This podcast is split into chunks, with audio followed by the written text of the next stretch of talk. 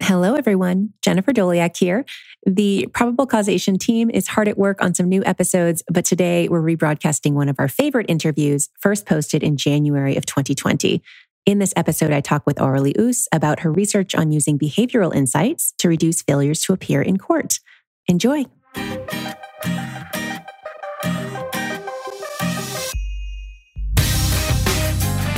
Hello and welcome to Probable Causation, a show about law, economics, and crime. I'm your host, Jennifer Doleac of Texas A&M University, where I'm an economics professor and the director of the Justice Tech Lab. My guest this week is Aurelie Ouss.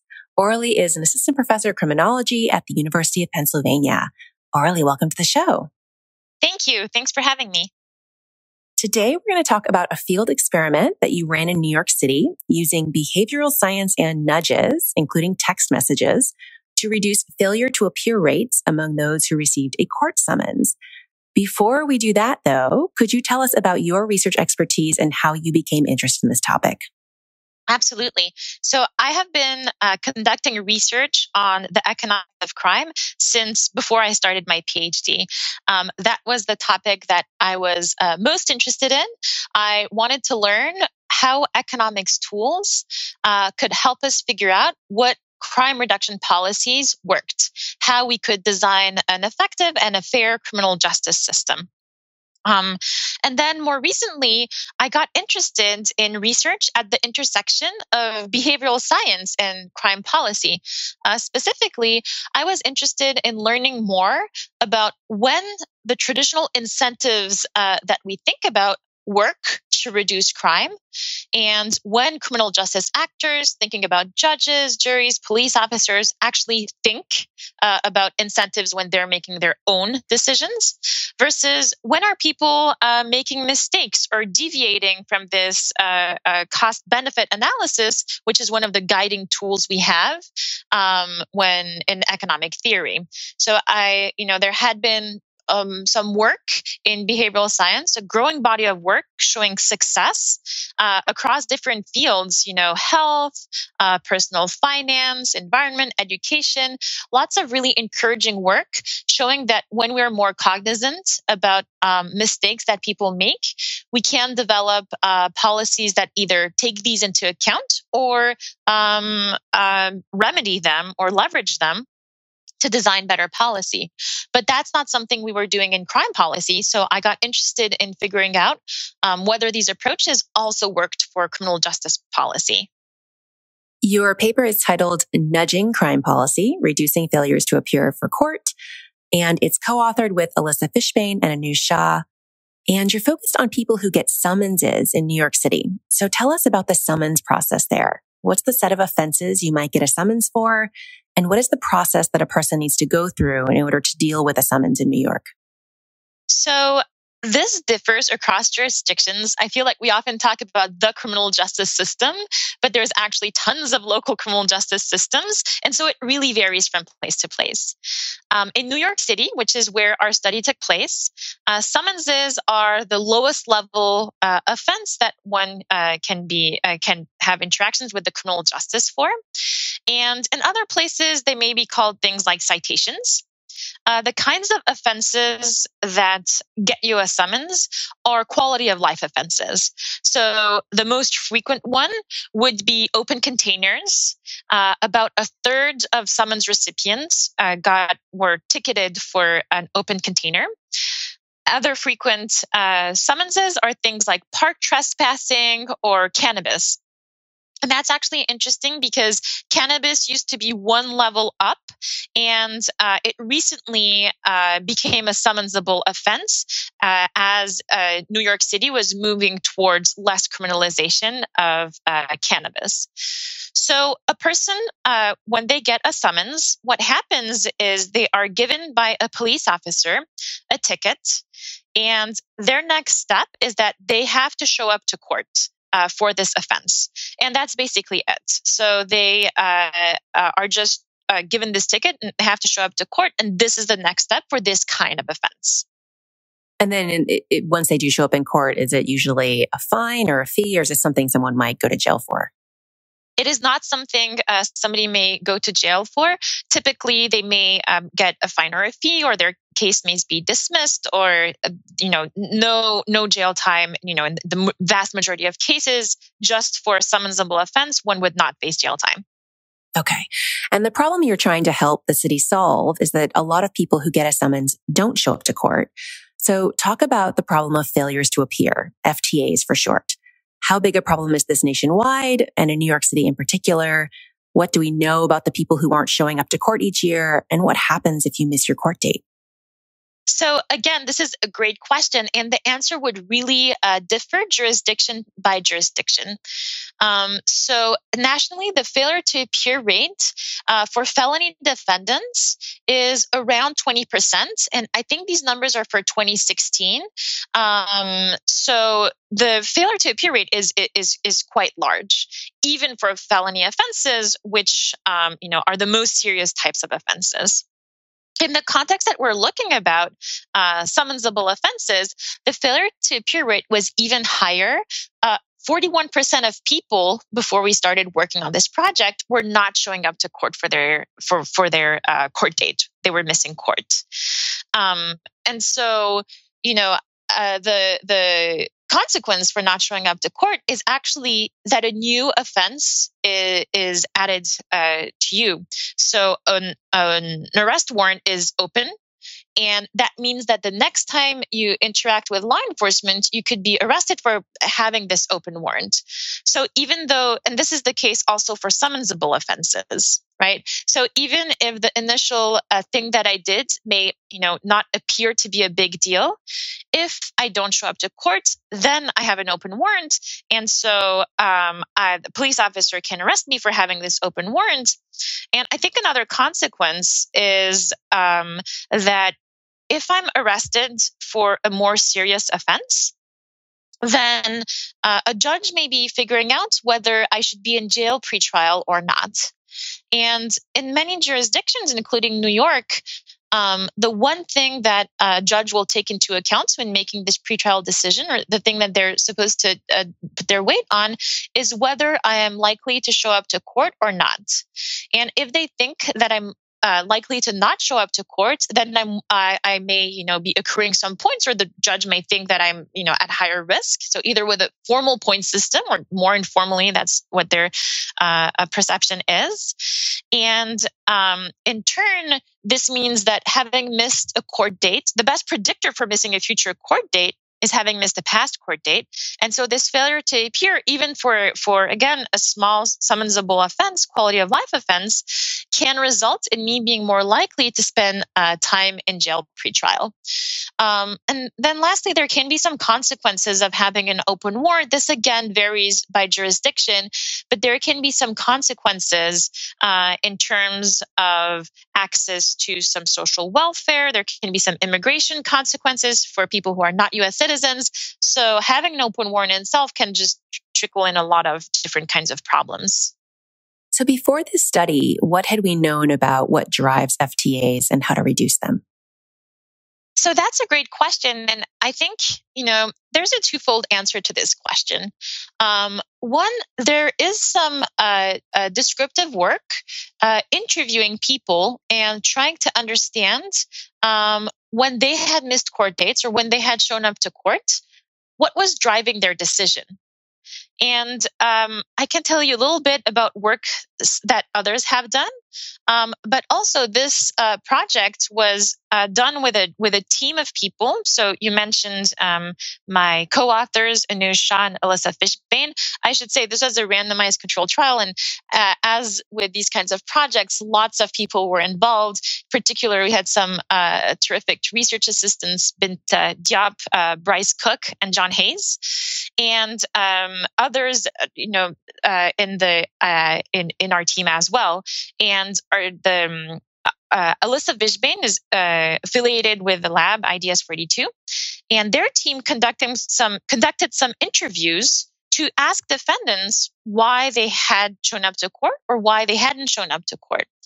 And it's really interesting to see the range of responses uh, that people would say.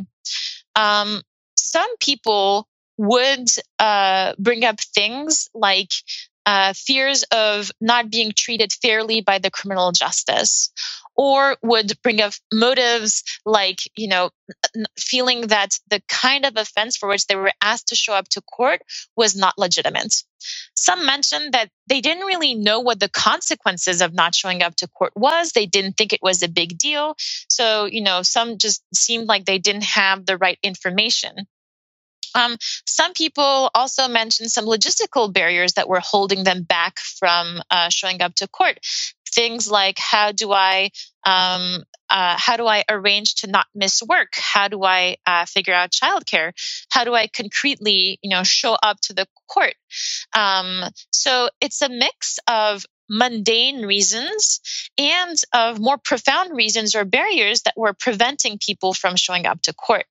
Um, what's interesting to me is when we look at our current criminal justice uh, policy, what are the tools that we have uh, for people to show up to court. Um, things that the most frequent kinds of policies that we have are first pretrial detention. Um, that mechanically uh, brings failures to appear down to zero because the person is, you know, in jail pre-trial, awaiting for their uh, trial, and uh, about twenty percent of people who are behind bars in the United States have actually not had their uh, trial yet. They're pretrial defendants. Um, and then the second very uh, frequent tool is monetary bail, right? And the idea behind monetary bail is that if people have some financial collateral, um, then they uh, will have skin in the game, they will be more likely to want to comply.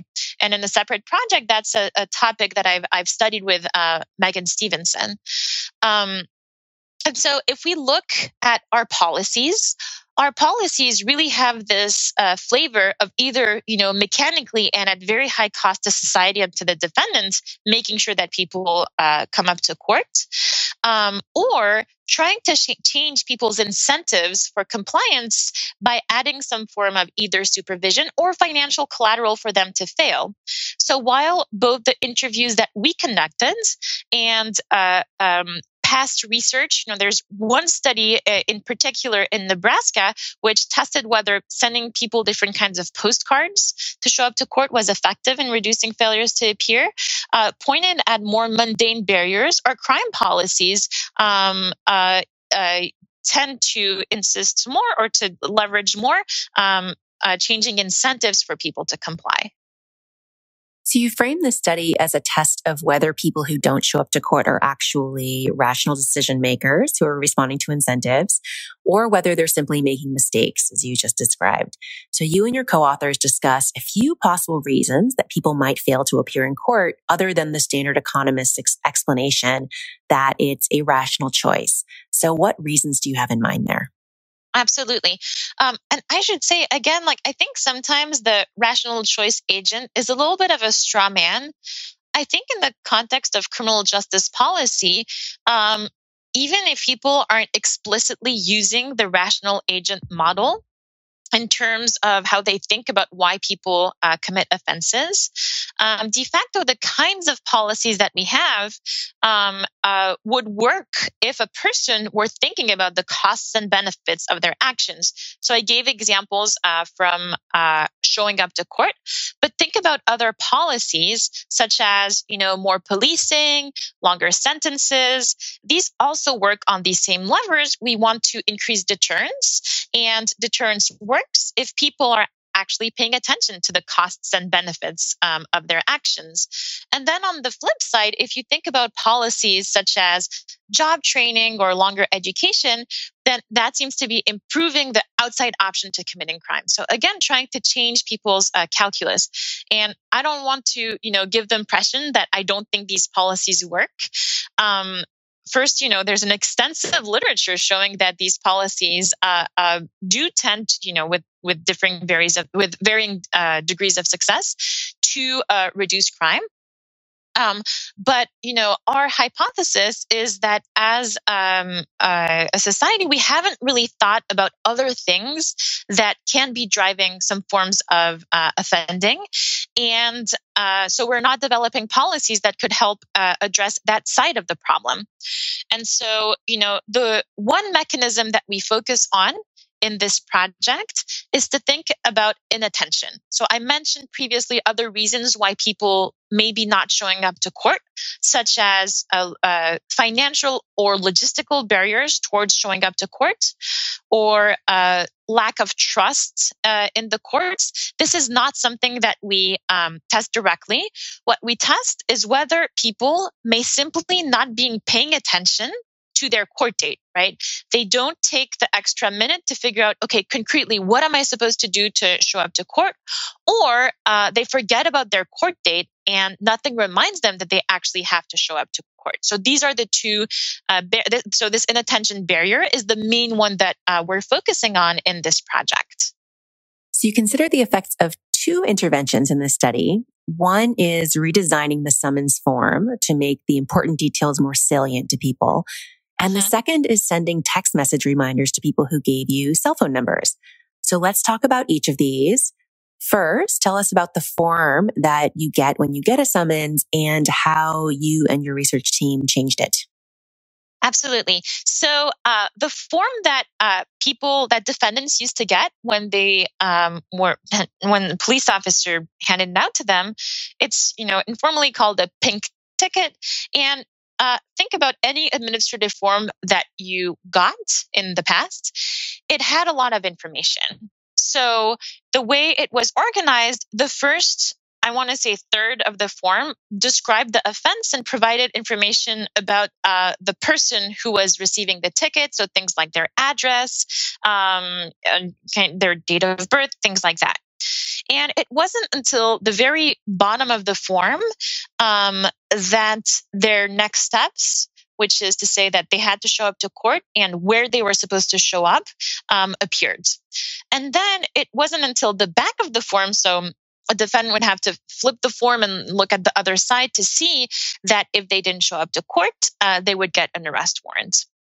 So the form was organized in a way where the really important information, uh, namely that they had to show up to court on this day at this time. Um, and if they didn't show up to court, they would get an arrest warrant, was buried within the form. And so we worked to make several changes to the form, but in particular, uh, the way the form is currently organized is that the first thing that shows up is tells a person this is a criminal appearance uh, ticket. You must show up to court on this day at this place. And in order to avoid a warrant for your arrest, you must show up to court. Right. And so all of this information is just made very clear at the very top of the form. So the idea behind this intervention was to help uh, reduce the amount of attention necessary to get the relevant information. So once again, all of the information was already there in the old form. It just took, you know, maybe if a person wanted to look for this information, it may take them something like 30 seconds to a minute to find it. Whereas on the new form, it just jumped out at you from the very start. Yeah. And I've seen you present this paper so you can actually show images of the two forms side by side up on the screen. Yes. And it is extremely striking. Like the old form is just a convoluted mess of boxes to fill in that yeah. you really have to sit down and really focus on to figure mm-hmm. out what's in there. And the new form, it, it really is highlighted like, this is your court date. You will get an arrest warrant if you don't show up. Mm-hmm. Um, so you can see very clearly how that could make a difference. Yeah. Um, okay. So then next you used the cell phone numbers that people gave you or gave the police uh, to test an additional intervention, text message reminders, and you actually tested a few different types of messages. So tell us about each of those. Yeah. So, you know, I think we were interested in two big picture questions. First, we wanted to know whether receiving any text message uh, could help reduce failures to appear in court you know, um, I think nowadays everybody who goes to the dentist and possibly also to the doctor, we get text message reminders about this thing that we may not really want to do. Um, however, in the criminal justice, we this doesn't really exist. So a first order question was, you know, will reminders uh, reduce failures to appear in court? I think, you know, to start out with, it's it's uh, you could see how this would help if people were forgetting. But on the other hand, you know, I think the consequences seem so big of not showing up to court. You'll have an arrest warrant uh, that it's not trivial whether it's actually the case that people are forgetting, and therefore an intervention that helps you remember would um, be effective. The second level question that we were interested in was figuring out what kinds of text message was most effective. Um, so we tested uh, two main uh, approaches. One was to be very explicit and to remind people that if they did not show up to court, they would get an arrest warrant. And so uh, the kinds of messages uh, that they would say would say something like, um, helpful reminder, go to court on Monday, June 3rd at 9.30. We'll text you to help remember. Show up to avoid an arrest warrant. So it really wasn't a mystery. It was just uh, written out there. And then conversely, we had some simple uh, reminder plan making messages, which started the same way. Helpful reminder, go to court on Monday, June 3rd at 9:30 a.m. But instead of bringing up the warrant, we'd say something like mark the date on your calendar and set an alarm on your phone. So uh, defendants would all get three text messages a week before two days before, uh, three days before, sorry, and the day before their uh, court appointment. Um, but either they would be reminded that they would get an arrest warrant if they didn't show up to court, or they this was not brought up at all. And we were interested in figuring out um, to what extent um, people were just forgetting or not getting accurate information or not recalling accurate information about a forthcoming, about the fact that they would get an arrest warrant if they did not show up to court. And in order to measure the causal effects of each of these interventions, the new form and the text messages, you had to implement them in a way that gave you both a treatment group and a control group. Um, and the way you do this is a bit different across the two interventions. So how were the new forms distributed and how did this allow you to measure the causal effects of the change? Yes. So both interventions, you know, kind of uh, the gold standard for uh, to have a causal estimate of whether these interventions would reduce failures to appear um, would be to do a randomized control trial where we flip a coin uh, to determine whether you get a text message or not, or whether you get a new form or not, um, and you know the kind of information that you're given. This was actually possible to do for the text messages, and I'll go over this uh, in a little bit. Um, but it was not possible to do for the new form intervention. So concretely what happens is these are tickets that are given out by NYPD officers. And so uh, they walk around with a pad of summons forms. And the idea that they would, you know, randomly give some defendants an old form or a new form, or that you know some officers would be randomized to get old forms and new forms. This was just not possible uh, to do in the field. Um, the logistical constraints would be much too complicated, and so instead we came up with another uh, strategy to uh, evaluate the effect of, of these forms. So each police officer, uh, each NYPD police officer has to walk around with a lot of stuff. And they could only walk with one pad of forms, right? So they could only have a pad of the old forms or of the new forms. And so each form has a serial number, and we can tell when the serial numbers reflect old forms or new forms. And so what we can do is figure out um, for each individual police officer um, when was the first new form that they gave and when was the last old form that they gave. At some point they you know when they ran out of old forms or at one point nypd decided to just retire the old forms and all officers would start using new forms. And so each officer would change at a, a different date when they started to use the new forms. And so what we do is compare uh, summons recipients who happen to be either among the last who got an old form for a given officer who gave them the form versus one of the first to get the new forms. And so by focusing on this uh, narrow time window, just before and just after a police officer changed uh, the kind of summons forms that they were working uh, that they were giving out to summons recipients um, were able to get the causal effect of uh, summonses on court compliance. Right. And so the intuition here is that it's essentially random that you happen to get the old form versus the new form because you just, you, you got a summons the day before or the hour before or something like that. It wasn't a situation where like the police officer was deciding to give you the simpler form because you seemed like you paid less attention to what was going on right. or something like that.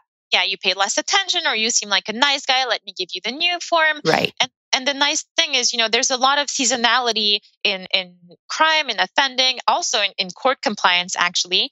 And so the nice thing is, since there was a staggered rollout, each police officer, you know, there were a few a few months during which police officers were changing forms, were able to uh, control for this seasonal time trends. That's great. Yeah. So some officers had some form, had one form, and some officers had the other. Yes. Um, great. And then uh, you said the text messages are in RCT, so yes. um, so that's a little bit simpler. but tell us, Much tell simpler. us how the text messages were implemented and and how that allowed you to measure the causal effects there. Yeah, so uh, the text messages uh, were sent to defendants who had provided a phone number on their form. Um, and the text messages were sent directly by the Office of Court Administration. So it wasn't sent by us, it was sent directly by uh, the Office of Court Administrations. There's a couple of reasons why this is important. First, you know, it's uh, an official thing, like it's not coming from a team of researchers, it's actually coming from the courts themselves. And second, the nice thing of working from the start with our amazing partners at the Office of Court Administration is that um, the idea was if this works, uh, we want to be able to continue sending what text messages and especially the most effective uh, text messages. Um, uh, and so to be in a situation where we're able to continue this work. And so they built the infrastructure from the start of the study with the idea that if they already built the infrastructure, they could continue doing this even when the research was done. Um, and so the nice thing is that you know this is all on the back end. We could just uh, flip a coin to determine whether a defendant would get no message at all, whether they would get warrants messages where we brought up the fact that they may get an arrest warrant if they didn't show up to court, or the simple reminder plan making messages. Um, and the idea was, you know, in order to learn whether these work or whether they're a waste of people's time, of court resources. We uh, we're going to conduct this experiment uh, with the idea that this would be a short run thing, and that if we found a winner, then all defendants would be able to benefit uh, from these text messages. And as you mentioned, you were working directly with New York City to run these experiments, which presumably made data access easier. So what data were you able to get to analyze the effects of these two interventions? So we got data from the Office of Court Administration, and uh, we were using administrative data, which told us for each defendant why they had gotten a ticket and whether they showed up to court or not, as well as additional information such as uh, there some some sociodemographic information, um, though not a lot, and the exact date at which um, they had received their ticket, uh, whether they had gotten summonses in the past, whether they had failed to appear to court in the past, and the place where they received their ticket. Okay, so let's talk about the results. What do you find is the effect of the new summons form on the likelihood of showing up to court? So the uh, both we find that both interventions actually work really well to uh, reduce failures to appear. So let me start with the uh, summons form. Um, we find that uh, getting a new summons reduces likelihood of failing to appear in court by 13%. So out, this is a 6 percentage point decrease in rates of failures to appear. And I think to me, this was the most surprising uh, result um, from this study. So I'll before I, I contrast both of these results together, let me also tell you what our results are for text messages. We find that text messages overall reduce failures to appear as well. And uh, actually, the magnitude is even bigger than uh, for the new forms. So we find that uh, getting any text message reduces failures to appear by 20%. Um, and that this is uh, uh, driven both by messages which mention warrants. This is where we find the biggest effect. We find a 25% reduction in failures to appear for defendants who uh, got a message telling them, you know, if you don't show up to court, you'll get an arrest warrant. But we also find a 16% decrease in failures to appear for those who got uh, the simple reminders that did not mention the consequences of not showing up to court. So let's take all of these results together. Um, first, um, the fact that the warrant messages are the most effective messages shows that actually, you know, I, I, started by saying that deterrence is one of the guiding principles that we have as we des- the, as we develop our uh, crime reduction policies. And this difference between um, the warrant messages versus the simple plan making reminder messages uh, suggests that actually um, reminding people of consequences of not showing up to court, bringing up uh, this potential punishment is effective, right? So this is this speaks in favor of deterrence. However, the fact that the simple plan making messages also work suggests that this is not the only thing that is driving compliance. It is not just because people are afraid of the consequences of their actions that they behave in a certain way. Actually, uh, some people seem to just have been forgetting the fact that they had a court date coming up. And then I started in presenting my results by saying that the uh, new form results were most surprising to me. And the reason for that is that on the old form, again, all information was already there. It was, yes, it was more complicated to find, but it was all there.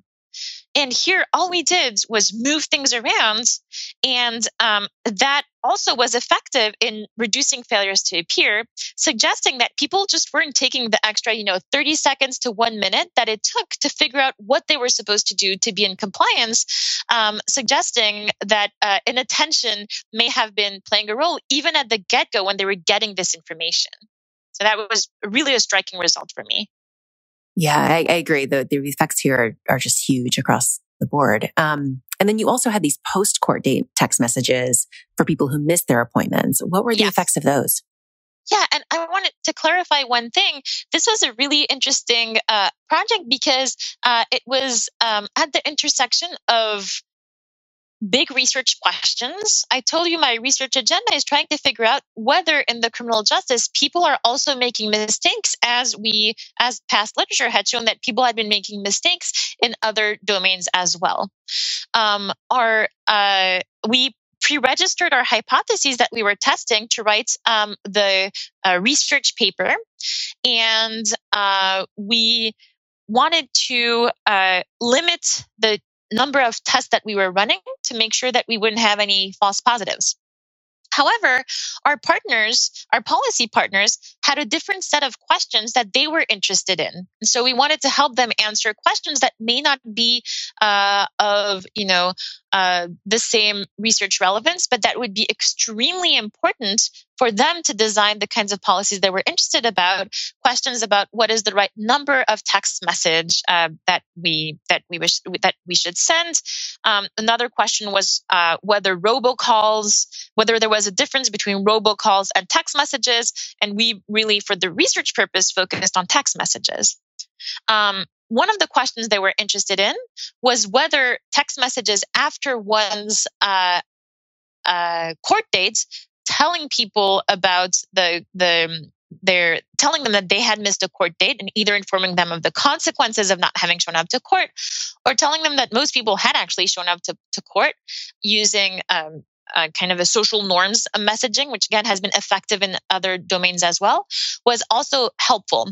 So that's something that we study in a policy memo that we wrote and that we don't include in our in our in our research paper. And we find that these text messages actually um, help increase the uh, the effects. Um, it, there's kind of a plateau in how much you can uh, help people uh, uh, comply. Um, but still, this, these additional messages seem to be helpful. Um, you know, if you just compare, if a person were to get a text message uh, before their court date or a single text message after they had already missed their court date, the messages before one's court date are more effective than a single message after one's court date. Um, but uh, so, but overall, the additional message after one's court date may help as well. So, what you just said about um, there might be a, a limit to how much you could help people comply makes me wonder if there it's possible for you to tell from the data if there's certain kinds of people who for whom these kinds of reminders or nudges might work uh, like are there any differences across these different interventions in terms of you know people who are given summonses for certain crimes respond to this but not other crimes or it's young people but not old people or something like that you know that's something that uh, we haven't really looked at yet it mm-hmm. may be mm-hmm. something that we look at in a future project yeah um, okay. So another aspect of this that, that you guys are very upfront about in the paper um, is that only a subset of the people who got a summons gave the police a cell phone number. So I think I w- the number was around 10% of the total number of um, yeah. summonses that were given out. So talk a little bit about how representative this group is of the broader population. And I guess the kind of the question in the background here is how likely is it that the police might be able to get cell phone numbers from more people now that you've shown this is a really effective intervention and we might want to scale it up? Uh, that's a great question. Yeah, so 10% of people uh, provided uh, phone numbers, and they do differ from people who did not uh, provide phone numbers. So let me give you a few uh, dimensions along which they differ. First, they the people who provided a phone number tend to be younger. Um, there are a few differences in terms of what kinds of offenses um, they uh, got their ticket for. So they're a little bit less likely to have gotten a ticket for alcohol, a little more likely to have gotten a ticket for uh, cannabis consumption. And there are some variations uh, across places. Um, in uh, Manhattan, they were more likely to uh, provide um, uh, cell phones compared to a, a borough like Queens. Um, however, they were similar in some dimensions as well. For example, they were just about as likely to have gotten a summons in the past or to have failed to appear in court in the past. And another interesting comparison is to look at failure to appear rate for people who did not provide a phone number. Um, versus people who provided a phone number but were randomized into the control group and so did not get any text messages. So 41% of people who did not provide a phone number um, failed to appear in court. Uh, by comparison, those who provided a phone number but didn't get a text message, 38% of these didn't show up to court. So, yes, there is a difference. This is a three percentage point difference. Um, however, 38% is still a big number. So, it's not like people who are super compliers were uh, giving phone numbers. One challenge with this uh, study to your question about scaling is that police officers during the study couldn't really tell defendants, you know, give me your phone number and you will for sure get a text message reminder. They had to say some language like you may get a text message reminder because, again, while the study was underway, um, some defendants were uh, randomized into getting no text message at all. Um, and so this may have been one barrier towards collecting uh, more phone numbers. And I think, you know, that uh, while in our particular context, we worked police officers were collecting phone numbers and also we worked with uh, summonses i think that based on these results it doesn't have to be a police officer who collects this phone number you could think that somebody else like you know a defendant's uh, attorney could be uh, sending these kinds of reminders so there are other people in, in the criminal justice who could be uh, um, uh, collecting these phone numbers if a defendant is a little bit um, shy or not or wary about giving their phone number to a police officer, maybe there are other people who could be collecting these phone numbers and sending these reminders. That last point's really interesting. I've heard some um, folks more on the kind of defense attorney side worry about these sorts of text message interventions as basically creating a paper trail that could get their yes. clients into trouble if yeah. the if the text message is coming from the court rather than their lawyer. Is that something exactly. you thought about here? Mm-hmm. Absolutely. And that's another reason why, you know, I think that the uh, form redesign intervention is, is really interesting. Actually, we conducted some uh, estimations uh, to uh, measure how many warrants were avoided. And so I told you that the most effective text message reduces failure to appear by about a quarter. Um, and that the uh, new form reduces failure to appear by 13%. but everybody got a new form, right? And so, actually, when we translate that into warrants uh, uh, avoided, we think that more arrest uh, warrants were avoided thanks to the new form than thanks to the text messages. And the nice thing is that these concerns of, you know, perhaps it's not ideal for uh, defendants to be providing their phone numbers um, don't apply in this case. They're getting a piece of paper everybody, you know, in the criminal justice, we have lots of paper. And I think that, you know, part of these results are saying that this is a touch point that we have. Let's try to design these forms in ways that will provide the relevant information in a way that accounts for inattention that is happening in a way that is simple. Um, so to increase compliance, kind of sidetracking these issues that you bring up. Okay. So the last thing you do, and I think it was the paper, not the policy brief, maybe both, was that you conducted some online experiments to try to understand what drives the public's perception of why people miss their court dates and why the public isn't more supportive of applying behavioral science in this context rather than just increasing punishments for FTAs, as you discussed in the beginning. So yes. talk about what you find there. So this uh, work uses online experiments uh, using Amazon Mechanical Turk. And so just to be uh, clear about this, we're not running these studies with uh, criminal justice actors, right? The idea that we're trying to get at here is how do lay people think about what is driving uh, fa- failures in the criminal justice context as opposed to failures in other contexts. So, what we did is that we presented people with different vignettes describing a person who had to do something unpleasant and then did not go through with this something unpleasant that they had to do. So, for example, uh, this could be a person has to show up to court in 30 days. They don't want to show up to court in 30 days. Um, and then they do not show up to court. Why do you think this happens? And we contrast this to a very similar question, which would say a person has to pay a bill uh, in 30 days. They don't want to pay this bill in 30 days. Why do you think this person did not comply? So, all that we're changing here is the type of action that a person did not do. And then we asked a few questions.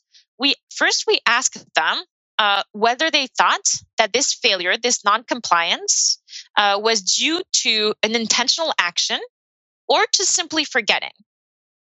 And then, second, we asked them whether they were supportive of nudges. So, in this case, we limited ourselves to uh, reminders, whether they thought that um, uh, reminders would be a good idea in terms of a policy to curb that behavior. And so we compare uh, people's attitudes towards courts towards forgetting to show up to court to other uh, dom- domains. So, not paying a bill, uh, in the education domain, not signing up for classes, not showing up to a doctor's appointment, or uh, not taking care of a reduction of an emissions uh, reductions intervention. And what we find is that people are much more likely to think that uh, uh, failing in the criminal justice domain is due to intention and that it is not due to forgetting. And they're less likely um, to support nudges in the criminal justice context compared to those other failures. So people somehow are thinking differently of the court context than they are uh, for other reasons that people are not following through on things that they are supposed to be doing. And so what's interesting to us here is that perhaps, you know, the, the kinds of technologies that I talked about, sending text messages, and even more so, uh, putting some work into designing a form or designing information, presenting an information in a way that is clear to defendants, these are not difficult to do. These are also not costly to do. the, the one of the reasons why these things may not be more frequent is that uh, people, when they think about failures in the criminal justice context, may not be thinking about the mistaken dimension, the fact that people may simply be not paying attention or forgetting about uh, uh, what they're supposed to do in the criminal justice context, and the way that they think that this could be driving other behaviors. So they might be opposed to this or not supportive of it because they just don't think it will work. Is that is that basically so the takeaway? Me, so uh, I think a bigger takeaway is they may they may not even think about developing these kinds of policies. Mm. Then when you bring it up and you're like, look, this may work. I think the way I'm thinking about this isn't so much uh, active, um, you know, opposition to these policies, but more not thinking about this realm of uh, drivers to people's behaviors and not thinking about policies that could address this part of the problem. So this paper is pretty new, uh, but you've been working on it for a little while. So what else have we learned since you first ran these experiments about either what drives FTAs or about the effectiveness of nudges in the criminal justice space? So this is a really interesting moment to be working on pretrial policy. Um, I think that one of the uh, uh, this is one of the most active areas of, of, of research. And uh, since we uh, have been working on this work, um, other studies have looked bo- both about um, have looked both at nudges for failures to appear in court. I'll speak a little bit about uh, nudges more generally in the criminal justice, but also about drivers to compliance. Um, so one active question is whether uh, other tools that we have to increase uh, court compliance what are these effects on on on people's lives? So this work both takes the shape of uh, several papers looking at the effect of pretrial detention on longer uh, on on longer outcomes. And then another project uh, that i've been working on with megan stevenson is looking you know by contrast to these really large effective policies to reduce failures to appear in court. How does monetary bail work? Does monetary bail help with court compliance? And the short answer is, at least in the context that we're looking at, we do not find that uh, monetary bail and uh, pretrial supervision are reducing failures to appear in court. So this is, you know, now this is a very active policy space where I think people are are starting to um, uh, realize both the uh, disparities created by the use of monetary bail and by pretrial detention. And so trying to figure out whether we can move away uh, from these while also not jeopardizing public safety and not uh, uh, increasing failures to appear, you know, and I, I mentioned uh, uh, that this is high not just for summonses but also for um, other kinds of offenses. Um, and there's been some really interesting work in testing other uh, kinds of reminders to reduce failures to appear in court, in particular, Natalia Emanuel and Helen Ho, who are graduate students in Harvard, um, have done a large study of uh, behavioral biases and, and legal compliance. And their study differs from ours in that they're trying to test um, whether people are lacking um, kind of the know how to navigate the court system. So that's really interesting. They're not just looking, so we were interested in the inattention mechanism, and they were interested in more the, the knowledge of the court system and difficulty navigating the court system uh, dimension. Um, another innovation that their uh, that their uh, great work brings is that they're able to look at longer term uh, effects of avoiding these failures to uh, appear, and in particular in terms of future arrests. So that's really exciting work happening. So both uh, in the policy sphere and the kinds of discussions we have around failure to appear, and active research, there's a lot going on these days. That's great. Um, yeah, the paper that you mentioned that you're working on with Megan Stevenson, she was on the show uh, a few episodes back talking about that paper. So we will put a link to that episode uh, in the show notes as well if people are interested in hearing more about that. Um, so putting it all together, the results of this study and the other studies we've talked about, what are the policy implications of this work? What have you told New York City and what would you tell policymakers in other places? So I mentioned that this work was really done in close collaborations with uh, NYPD, the Office of Court Administrations, and the Mayor's Office of Criminal Justice. And the nice thing, you know, it's uh, uh, with working directly with policymakers. Um, I should say that this work I, I, I, did when I was part of the University of Chicago Crime Lab, and uh, these this joint partnership um, resulted in being able to scale this study right away in New York City. So now everybody who is uh, a summons recipient um, gets this new form. And at the end of our study, uh, everybody is getting who every defendant who provides their phone number is currently getting um, these text messages. So these are really kind of the first order, uh, immediate policy implications that our work has had. I think that moving forward, um, the we published very early on, as soon as we had our initial results, we published a policy uh, memo that we made public. And the reason why we wanted to make this public early on is um, because we wanted people to be able to concretely see what were the text messages that we sent um, how was the form redesigned so all of this is online so that other jurisdictions can see what we did how it worked and replicate it without having to reinvent the wheel. Um, and that's something that was, I think, really important to us, so that policymakers. I, I mentioned that the um, that these interventions are not expensive and they're pretty easy to do and we wanted to reduce the extra barrier of like having to invent text messages and having to invent how to redesign a form while also recognizing that there are local specificities in terms of um, what exactly the consequences are how people would you know and what people want to include what they can or cannot include in their in their forms and their text messages. Um, so i think you know thinking in the realm of failures to appear in court uh, we hope that we provided tools for policymakers who want to um, uh, replicate this. I think that more generally, you know, why did we start working with summonses, summonsable offenses? Uh, I think this was when we started working on this, one of the first attempts to test whether text messages were effective in in the criminal justice sphere. And so we wanted to start with a low stakes uh, kind of offense um, in order to make sure that if something um, um, went wrong it wasn't going wrong for in, in a context that could have led to really negative downsides. Uh, based on this work i think that uh, uh, policymakers may be more comfortable testing this in higher stakes situations, right? And so, in particular, I mentioned that uh, some jurisdictions are moving away from monetary bail, and so they can't use uh, money as a collateral for people to show up to court. Um, some uh, jurisdictions are trying to reduce their pretrial population, but they're also cognizant that they don't want to increase their failure to appear rate.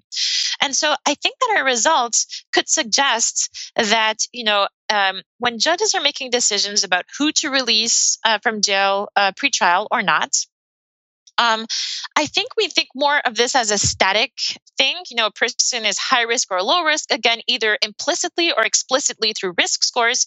Our results suggest that actually this is uh, not static and this can be changed, right?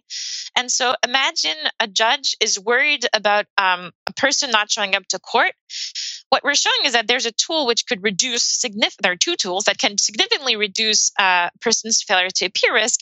And so um, perhaps that they they would be more likely to be willing to reduce a person from jail pretrial if uh, they had assurance that these mechanisms could um, help with greater compliance. And then moving away from the issue of court compliance which again i do not want to minimize since it is one of the big drivers of pretrial detention i think that there are other ways in which other uh, uh behaviors for which people may be uh, uh, making mistakes and that our policies are not currently thinking of as making mistakes. You know, most directly, one could think about uh, uh, probation violations or parole violations as places in which remedying inattention um, could also um, help with these policy outcomes. Just to give you an example, um, in, in 2016, I think that about a third, a little under a third um, of uh, state and federal prisoners were detained for some form of violation of their parole or probation conditions. So this again is a place where if inattention is also driving these kinds of behaviors, this could be a tool that we want to uh, leverage as well. And then more generally, circling back to my general research agenda around uh, behavioral science and, and crime policy, here this project is really focusing on one way in which people can make um, mistakes, which is they're not paying attention to the consequences of their actions. Um, but I think that there can be other crimes as well, where uh, people may not be acting as deliberately as our, our model suggests. And, um, you know, I think one uh, uh, paper that illustrates this in particular, um, one of my co-authors, Anuj Shah, um, um, worked on it. So thinking fast and slow, looking at cognitive behavioral therapy and how this can uh, reduce involvement in, in violent crimes. This is one example of, you know, recognizing that some decisions may be automatic, um, can help us uh, develop um, some policy tools which would address this automaticity um, and reduce other kinds of crimes as well, as long as we start to uh, put our fingers on other we other drivers for crime, and in particular, um, uh, mistaken slash non deliberate decisions that can be leading to a crime and offending. That can help us broaden the kinds of po- policies that we consider. You've already you've already alluded to this a little bit, but what is the research frontier here? What are the big open questions in this space that you and others will be thinking about in the years ahead? Um, so I think again, like just working on developing other uh, um, other interventions that uh, both address these bears that I mentioned, I think we're not done uh, figuring out places in which inattention can be playing a role, in which automaticity may be playing a role among uh, uh, and, and, driving some offending. So, trying to understand what shape it takes could help us develop uh, policies to reduce crime, other than just uh, the the usual deter- deterrence policies. And then more broadly, thinking about uh, mistakes that actors in the criminal justice, you know, judges, uh, jurors, prosecutors, public defenders, police officers may be, may be making or uh, things that they may not be taking into consideration uh, could help improve their decision making process as well. My guest today has been Aurelie Ouss from the University of Pennsylvania. Aurelie, thanks so much for talking with me. Thank you.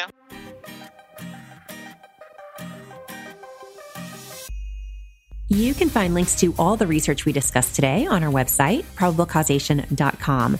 You can also subscribe to the show there or wherever you get your podcasts to make sure you don't miss a single episode. Big thanks to Emergent Ventures for supporting the show, and thanks also to our Patreon subscribers and other contributors. Probable Causation is produced by Doleac Initiatives, a 501c3 nonprofit, so all contributions are tax deductible. If you enjoy the podcast, please consider supporting us via Patreon or with a one time donation on our website. Please also consider leaving us a rating and review on Apple Podcasts. This helps others find the show, which we very much appreciate. Our sound engineer is John Kerr, with production assistance from Nefertari El Sheikh. Our music is by Werner, and our logo was designed by Carrie Throckmorton. Thanks for listening, and I'll talk to you in two weeks.